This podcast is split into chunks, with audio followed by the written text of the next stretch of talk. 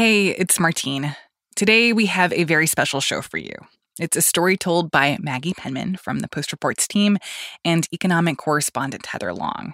And this story is about quitters. It follows a bunch of workers who quit their jobs this year, and it goes to all these surprising places. Just a quick note before it starts there is one bit of strong language that comes in the first few minutes. It might not be appropriate for all listeners. So, with that in mind, enjoy the show, and here is Maggie. So, there was this place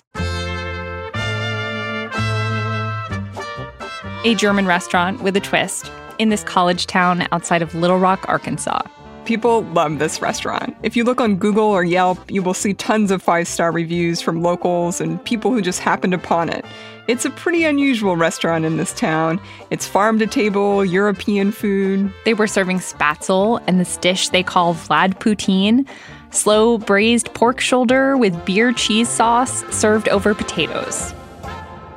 This is the story of Wonder House, spelled the German way. Like Wunderhaus?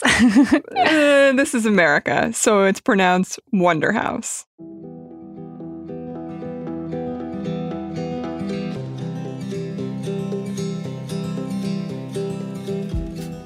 This restaurant had been a dream come true for August Forrester and Jacqueline Smith.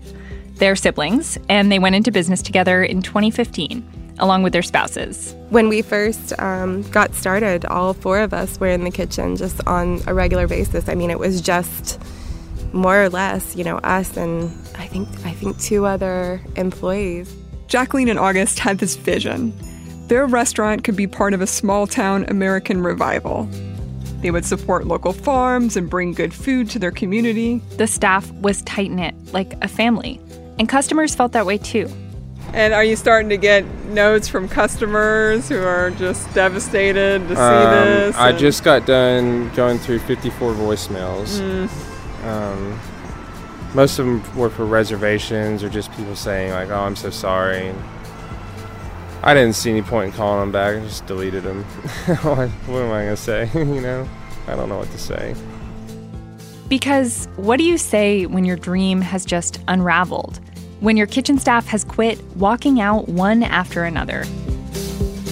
COVID has really made, for better or for worse, people be like, okay, this this is probably not what I want to do with my life. went to have a, a talk about money and I didn't hear what I wanted to hear. So I put in my two weeks. You know, you just don't accept the shit sandwich you've been fed for a long time after something like this happens.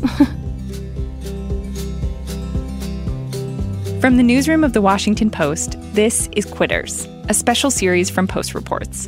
I'm Maggie Penman, the executive producer of the show. And I'm Heather Long, an economics correspondent. This is a topic I have not been able to stop thinking about this year. I think there's something a little bit irresistible about quitting stories. No matter how much you love your job, there are probably days when you want to take off your apron or throw your phone in the ocean and walk off into the sunset. And for millions of people during the pandemic, they have actually done this. The data suggests that more than a quarter of the workforce in the US quit their jobs this year. Over the next few days on Post Reports, we're going to hear from some of these people. Restaurant owners who sold their stake in their small business, packed up their lives, and moved to a farm. Employees who led a worker rebellion. And an economist who's helping us make sense of what is going on here, why so many people are reassessing the role of work in their lives right now, and what comes next.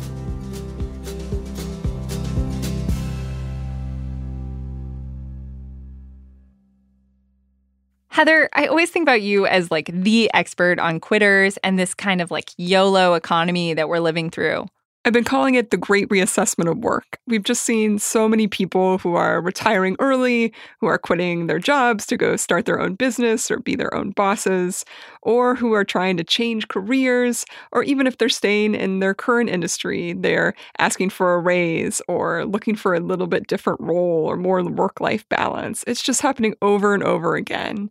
But I just, I kept coming back to this restaurant, this Wonder House story. It really hit me because it's such a microcosm of so many things that we're seeing in the US economy right now. I mean, it really started out as the millennial version of the American dream. It was this family run food truck, ethical food, locally sourced. It got super popular, and eventually they found a brick and mortar home in an old gas station. The lobby area, and there, there would be aisles with candy bars and cokes. We went to go see it this fall. It's an old building, and we, we used to have people say, I got my oil change here when I was a kid. I can't believe I'm eating here. But you first talked to August Forster like late in the summer, right? Yes, I'll never forget that phone call. You could just hear how weary and tired he was. He was advertising for a dishwasher at close to $17 an hour, but he himself, they hadn't been a profit in over a year. They had done that paycheck protection program to try to survive. They had tried to be creative in the kitchen and put more tables outside and make sure people wore masks, and it just it felt like do do do more and it's never enough. When we met August, you could definitely see that in his face. He is 32 years old and he has this kind of like hipster cowboy vibe. He kept kind of oscillating between excitement and pride as he was showing us around, but also disappointment because this was the end of this run. We met him at Wonder House just a few days after they had decided to close for good. He hadn't even told his daughter yet. She's six, and this place is all she's ever known she introduces me as the boss of Wonder House, and when she found out that I was the boss of Wonder House, because Wonder House was in always in her life, when she thought found out I was the boss, that was only a couple months ago, and she's like, "You're the boss of this place, you know, this place where I've had all these golden memories," and and I was like, "Yeah, yeah," watching this ship sink. yeah, that's that's me. and, to really understand what happened at this restaurant, we had to go see Dylan Rodriguez. He lit up when we asked him what made Wonder House special. We used to do this thing uh, like an amuse-bouche, so it's like a little one bite thing before an appetizer, just a little taste of whatever the chef wants to give you, basically. So that was always fun. I'd get my team together and I'd be like, all right, I'd, I'd deliberately like leave it to the last minute, be like, all right, we have like five minutes to scramble. We're gonna make something really cool and really fun, and we're gonna get it out there. Doesn't matter, let's do it. Dylan lives about a block away from Wonder House, and he's important because he's the first one in the kitchen to quit. He's 25, he's Mexican American, grew up loving to cook and Anthony Bourdain, but it wasn't until he got to Wonder House that he really felt like he was at cooking school, learning all these really neat Eastern European recipes. It was the charm about it. You know, it could get overwhelming, but that was definitely the charm of like Wonder House, how small it was, how very tight knit everyone was, you know? People keep using this word family to us. It just felt like a family. It uh, did for a lot of good reasons, but a lot of bad reasons. Restaurants can be stressful places to work, even in the best of circumstances. But we all know what happened in spring of 2020. All right, so take us through this period when it all changes. I mean, the whole world was changing with COVID, and so... and then also the smaller world of Wonder House was very drastically and fast changing. In March of last year, Wonder House went through what so many other restaurants did in this pandemic. Here's one of the co owners, Jacqueline Smith. You know, by March, by middle of March, it was like, like we knew it was coming. We could see it. Uh, I had all my staff. I had a meeting with them one morning pretty early, sat down and said, hey, you know, I think this is coming. We're not quite sure what it is. I don't know if you've heard about it, um, but it's it's a reason for us to uh, maybe be concerned. And you know, don't freak out. We're trying not to freak out, um, but you know, I think some things are going to change, and we're all going to try to roll with it and and keep in um, communication. And uh, and then that weekend, um, there was like no one in the restaurant and it was just it was just uh,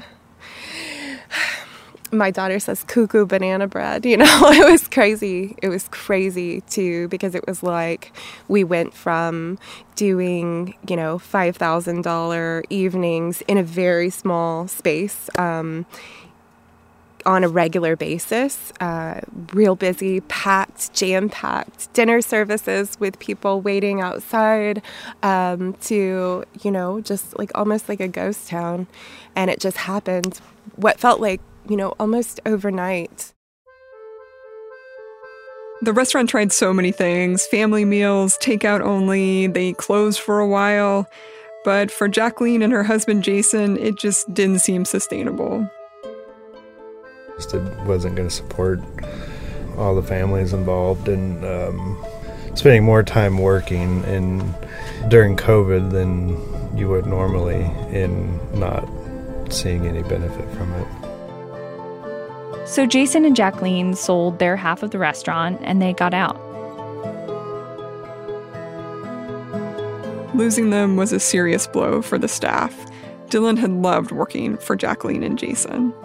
But when August took things over and reached out in the summer of 2020, he was like, "Do you want to help me like reopen the store?" And I was like, "Yeah, sure. Like, you know, I love. I want to keep making food. Like, that's let's do it." So yeah, he I quite literally like helped him open the store back up. So we got that going. I got some people back. He got some people back, and we just decided to make it work. The restaurant tried to reopen as safely as they could. Masks were mandated, there were more tables outside, and they kept doing takeout. So before the pandemic, we were a fine dining, no takeout. So that was a big challenge of like you had a packed house, people ordering like multiple courses of food, but also there's like a whole ticket line of takeouts. It was a huge amount of work for not a lot of revenue. And for Dylan, he felt like he was working a lot harder than he had been before the pandemic and not being acknowledged. He started to butt heads with August and Casey, the two remaining co owners. It's, man, I, and I really wasn't even asking for much recognition. I was just like, you gotta like understand that this is too much. I'm working all day, every day. You're never here. We're not getting like orders on time. We're not getting a lot of stuff like that. Just small things of like building up over time that I just don't. It just like yeah, you can do it. I mean, I was having like panic. I had to like go to the back sometimes and just like have a panic attack. One of the big points of contention was Dylan's title. He felt he'd really stepped up in the kitchen and was being a leader. He felt he should be called head chef. But August didn't see it like that. August is one of those people who believes that everyone's kind of in it together, you know, round table style, and that titles shouldn't matter to people. But for Dylan, it mattered even more than the pay. And one night in June, there was a big argument between Dylan and August's wife, Casey. And a few days later, on a Tuesday, Dylan goes in and tells August I just want to let you know that I quit. I can't do it. Thank you for everything. Here's your key. And so that was about it. That moment, it kicked off a chain reaction among the kitchen staff. Other people had been having their own questions about how hard they were working, whether they were appreciated, whether it was worth it. And seeing Dylan go empowered them. The next person to quit was kind of like one of the assistant cooks, if you will. Think about him as the number two or three person on the team. And it's a guy named Landon and he was buddies with Dylan. They were friends outside of work. And for Landon, I'll never forget when I called him, he said, basically, I would have kept working there for any amount of money if Dylan had stayed. These guys were my family. And when they left, it was just gone for me. It was really about the people for him. And then another guy on the kitchen staff, David, also left right around this time just coincidentally to go work at a restaurant outside of Boston. If there's no bodies to cook in the kitchen, there's no food to be sold. You know, it's it's a hard spot to be in. You know, once once they left, August was definitely cooking a lot more in the kitchen, trying to involve time. But one person only has two hands and two feet. You can only move so fast. You know. But it didn't end there with David. By mid July, another member of the kitchen crew quits Quincy Downs. So uh, it's just like everybody around me was quitting. But first, Quincy tried asking for more money. Well, Dylan had such an important position, everyone has to step it up a bit. And I was like, well, if I'm going to be doing Dylan's workload, I'm going to need to be compensated for that. And I went to have a, a talk about money, and I didn't hear what I wanted to hear. So I put in my two weeks. Quincy was making 10.50 an hour plus some tips, thanks to a tip sharing policy August started during the pandemic. But Quincy knew other people in the kitchen had been making $13 an hour or more. So when August offered him a dollar an hour raise, it just didn't feel like enough. I would have had to do a little bit of Landon's workload and a little bit of Dylan's workload. And I knew David was leaving. I, I knew for a fact he was leaving. I just didn't know when. So all that just to make 1150, it's not, it's just not worth it. We asked Quincy what he makes of the fact that so many workers, especially in the restaurant industry, are quitting their jobs right now in the past few months. I just look at the demographic of the people who are quitting, right? Like a lot of people our age in our bracket are they don't have careers and they look up and they're like, well, I had invested.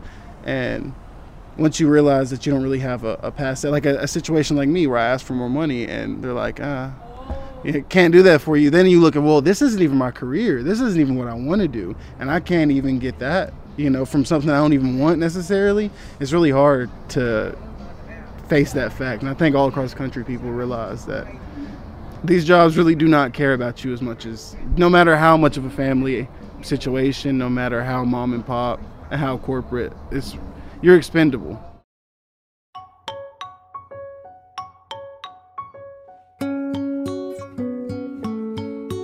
Okay, so in case you've lost track, that was Dylan, Landon, David, Quincy, four people in the back of house, and also a server quit in the front of house right around the same time. And this was a staff of 11 people before this happened. For August and Casey, they just felt like they couldn't catch a break. Casey was working full time as a nurse at an independent living facility during the day, and she was helping the restaurant manage COVID, and she would go there in the evenings to try to help out. They were also doing childcare and schooling for a six year old daughter, and they were caring for Casey's grandma, who was ill and living with them at the time. With everything else going on in their lives, the kitchen walkout really stung. When you know, when you in your heart, like how much we've suffered for this place, and some someone who's worked here a couple of years telling you that you're not doing enough or you haven't done enough for this place, and you're like, I've actually sacrificed my whole life for this, you know. So as a business owner who's literally been behind those toilets painting and like been in that kitchen and been behind the bar and been serving tables and, and wiping tables and serving people while I was working a full time job and my husband was working. And it was like something that, um, you know, destroyed our family for a little bit. When we talk about the quitting phenomenon, we usually talk about the ones who leave rather than the people who get left behind. We met up with Wonder House bartender Erin Turner, who was one of the few people who stuck it out after the walkout. Yes, so I went through the many stages of grief at that point. I anger I hit hit me hard. Um because there was that much more work. Our hours got longer on Friday and Saturday. I I did feel a little bit you know, abandoned and slightly betrayed, but I guess after a couple of weeks, I just pulled up my bootstraps and had to get over that because feeling that way wasn't gonna wasn't gonna change anything. Then this fall, the restaurant closed temporarily, or at least it was supposed to be temporary. The owner of the property wanted to sell it, and this is an old gas station, so they had to dig up the gas tanks that were still buried at this point underneath the patio of Wonder House. So they thought, okay, this will just take a few days, we'll dig up these gas tanks, and it'll all be fine. Except it wasn't fine. They discovered that there was this massive gas leak that had gone untreated for years. So August and Casey are distraught and they say to the restaurant staff, hey, take a month off, get on unemployment. And during that time, Erin reconsiders her own future and signs up for barber school. The pandemic definitely did because it made me realize do I want to be in the service industry, especially a restaurant, for the next coming years? And the answer was no. very unstable, especially when something like this happens.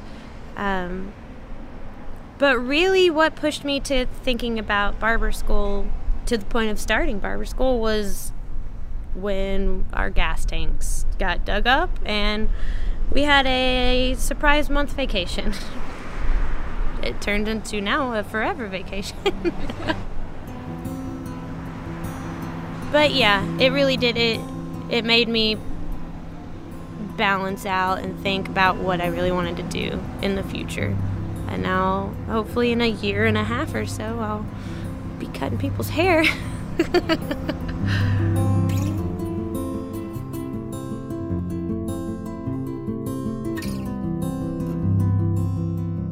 For August and Casey, the discovery of this gas leak was the final straw.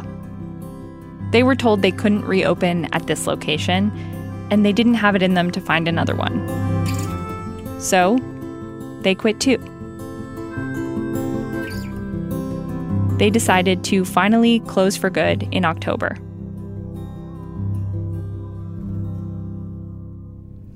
Did it feel almost like an act of God or something? Yeah, we definitely felt like the universe was The talking. insurance wouldn't say it is, but we would. Praise be. yeah. Yeah. Was there any feeling of, um, I mean, I don't know. I hate to say this because obviously that you guys like poured your heart and soul into this place, but was there any relief of like that this has been so hard for so long? Absolutely. Yeah, it was. Yeah, it was a relief of like, like I said, I don't think we would have to to look at our employees and say we're closing was probably never going to happen, just because of our like connection with. There was always the the just around the river bend. There was always the light at the end of the tunnel. There was always another. You know, we were just coming into patio season, so for us, this is like. We're about um, to plan our birthday. Yeah, we were planning our birthday. It was Oktoberfest. We had um, all these catering gigs lined up for uh, all the way in through January. It was like, wow, we're we're actually doing it again. You know, things are actually coming out of COVID. Mhm. And then this happened right when patio season started, and that our patio season basically from September through December makes up over half of our income for the whole year. So if we lost in, in October is our best month. So if we lost October, that's almost our whole year right there. You know, it just Mhm. is awful.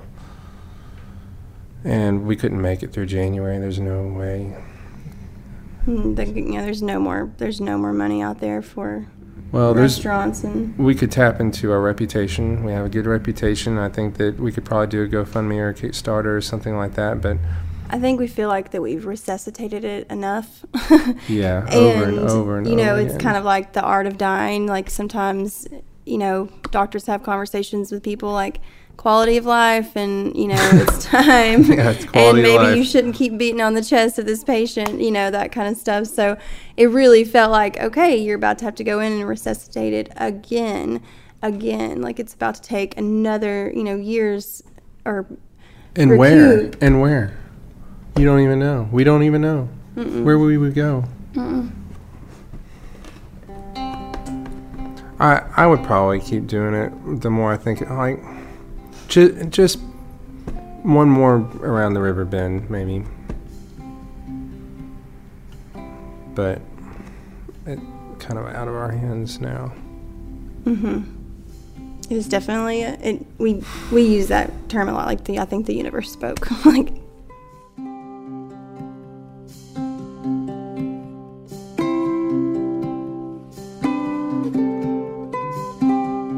After the break, whether life after quitting was everything people thought it would be. We'll be right back.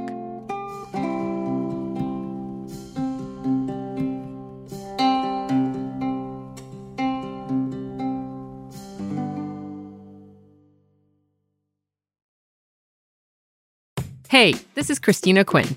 I'm the host of Try This, the Washington Post's new series of audio courses. The idea behind Try This is to become better functioning humans without having to comb the internet for countless hours. In our first course, we learned how to sleep better. Now, we're going to learn how to make our friendships stronger. I'll offer expert tips that are doable, and I'll keep it short. So let's do this. Class is in session. Find Try This from the Washington Post wherever you listen. One of the big questions Heather and I had going into this reporting was what happens after people quit? We have all this data that shows so many Americans are quitting their jobs, but we don't know as much about how they're feeling about that now. If they're financially better off, if they're glad they did it. The first person we put these questions to was Dylan Rodriguez. He's working at a different restaurant in town now, an Italian place called Zaza. He makes a little less money than he did at Wonder House. He also works less. And he's happier.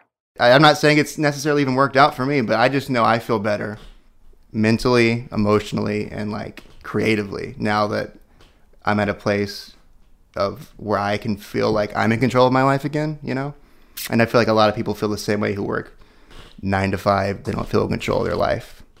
Dylan's friend Quincy is also working at Zaza now. Quincy makes about the same amount of money that he did at Wonder House, but he also works a little less and says he has more time to do other things, like make music.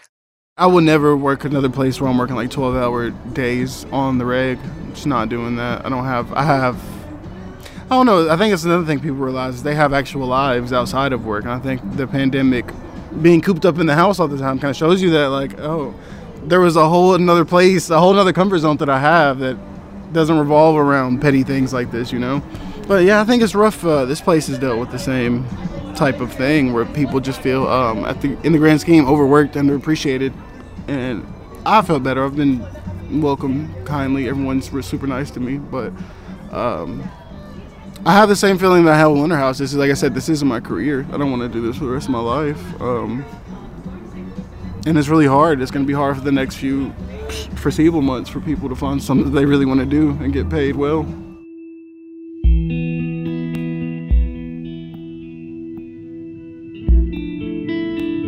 It really struck me to hear that Zaza is going through the same thing. And I, I don't know, I think there's something to this notion that once people realize others are doing like this chain reaction notion, and you see it when there's a walkout at one restaurant and sometimes at another restaurant or store in town, people then do the same thing. Yeah, So- like it becomes an option. yeah. I think- Everyone, right. That's a good way to everyone say who might have, you know, not thought that it was possible is like, no, I could do that. Right. As for the bartender, Erin Turner, she's working her way through barber school.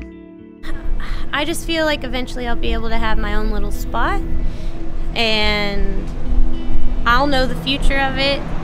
And I think that'll be a, a nice relieving thing to know. And then also to go out and build my own my own customer base. And that's what I hope is different. Then there's Jacqueline and Jason Smith, the two co owners who were the first to walk away from Wonder House. They made a really radical life change, and they're now living in Nebraska. Jason works on an organic farm, and Jacqueline is selling produce at a farmer's market. I think it's this, yeah? Oh, yeah. And there are cows there. A lot of cows. They were pretty raucous, actually. Is that a, a sound that expresses discontent? Oh yeah. it's one thing about cows is they let you know. In some ways, their lives are simpler now. They sleep more, they spend more time outside, they work for somebody else, they get to spend more time with their daughter. But Nebraska just doesn't quite feel like home. They think they're going to move again. The future is still uncertain for them. For me, it feels complicated because now we're at a place where we get to decide what the next, you know, what that path forward looks like and where is it okay for us to get stuck? Um, where is Hazel going to have the best chance of, you know, drinking clean water, um, breathing clean air um, in 20 years when she's going to hold us ultimately, you know, accountable? August and Casey are also figuring out what's next. Can you hear me okay? Because I'm in a I'm in a part of the world. I'm in Texas right now, and I'm kind of in the in the woods. So I'm going to try to step out and open here, and hopefully. I called August last week just to check in, and to my surprise, he was in Texas in the middle of the woods learning to build eco friendly homes. Where I am working right now, if I look straight up, the sky looks just like a blueberry. Why would I trade that? I mean, just listen to this guy, Heather. He sounds so happy. It's amazing what a turnaround it's been for him just in the last few weeks since we visited him in Conway, Arkansas. And I think what really struck me as we were reporting this is it was kind of 50 50 whether or not people quit and ended up better off financially. Were they making more or not? But to a person, everyone told us they did not regret quitting and they really felt like their mental health had improved massively. And you see that in August. Did it surprise you that people weren't necessarily better off financially? That was the biggest surprise for me reporting this. I think economists keep telling us, flashing all these charts and graphs and making it sound like everyone is quitting these restaurant and retail jobs to go across the street for two or three more dollars to work in a warehouse or work in another restaurant where they can earn a little bit more. And it's just so much more complicated than that for a lot of people, it is a time in life to finally prioritize their health, their mental health, their their family, their work-life balance, and even for workers who are earning 10 to 15 dollars an hour, who might you might not normally think would have the ability to do this. They are finally able to make these types of decisions. And what's behind that? Like how are lower wage workers able to make this choice to quit a job without anything lined up. A huge part of the story has definitely been those government payments. Obviously, a lot of these workers were on unemployment temporarily, but uh, for many of them, what really gave them a good cushion of savings were those stimulus checks, a couple thousand dollars worth of stimulus checks that they were able to mostly put away. And it just, many of them talked about it allowed them to, to take these leaps, to take these risks, knowing that they had some money. They weren't going to be out on the street and that it was kind of now or never. One thing I was really struck by listening to people talk about this decision is how empowering it was for them. Even if they quit a restaurant job, went to work in another restaurant, like just the act of quitting seemed to make them feel better. And I wonder if that's something that you've heard from other people as you've been reporting on this. Definitely. And there's just a huge sense this year of worker empowerment, whether people are quitting and going somewhere else or whether they're going into their boss and asking for a different wage or asking for a promotion. That's just happening all over the country right now. And I think it will continue to a certain extent in 2022. I think we learned that once we were reporting this that there's, yeah, there's probably going to be more hiring, but it's still going to be um, a good bit of the power in the hands of the of lower wage workers in particular.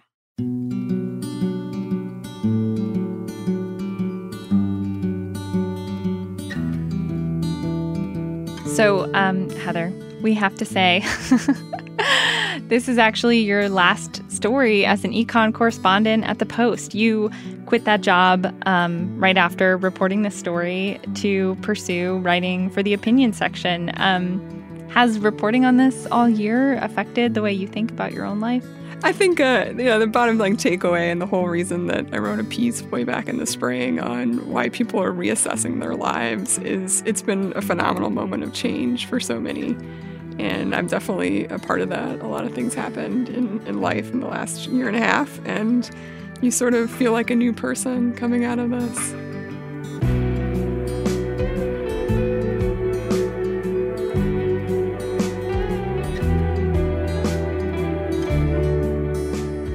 This episode was produced by me, Maggie Penman, and I am not quitting my job for the time being, and co reported with Heather Long. It was edited by Reena Flores, with additional editing from Renita Jablonski, Emma Talkoff, Ariel Plotnick, Martine Powers, and Ted Muldoon, who also mixed and scored. Special thanks to Hannah Thacker and Olivia McCormick. Tomorrow on Post Reports, we're continuing our series on quitters, this time at a McDonald's in Pennsylvania to be a fast food worker in America is to feel invisible. It's to feel looked down upon. It's to feel like, you know, you should be doing better with your life. We'll be back tomorrow with more stories from the Washington Post.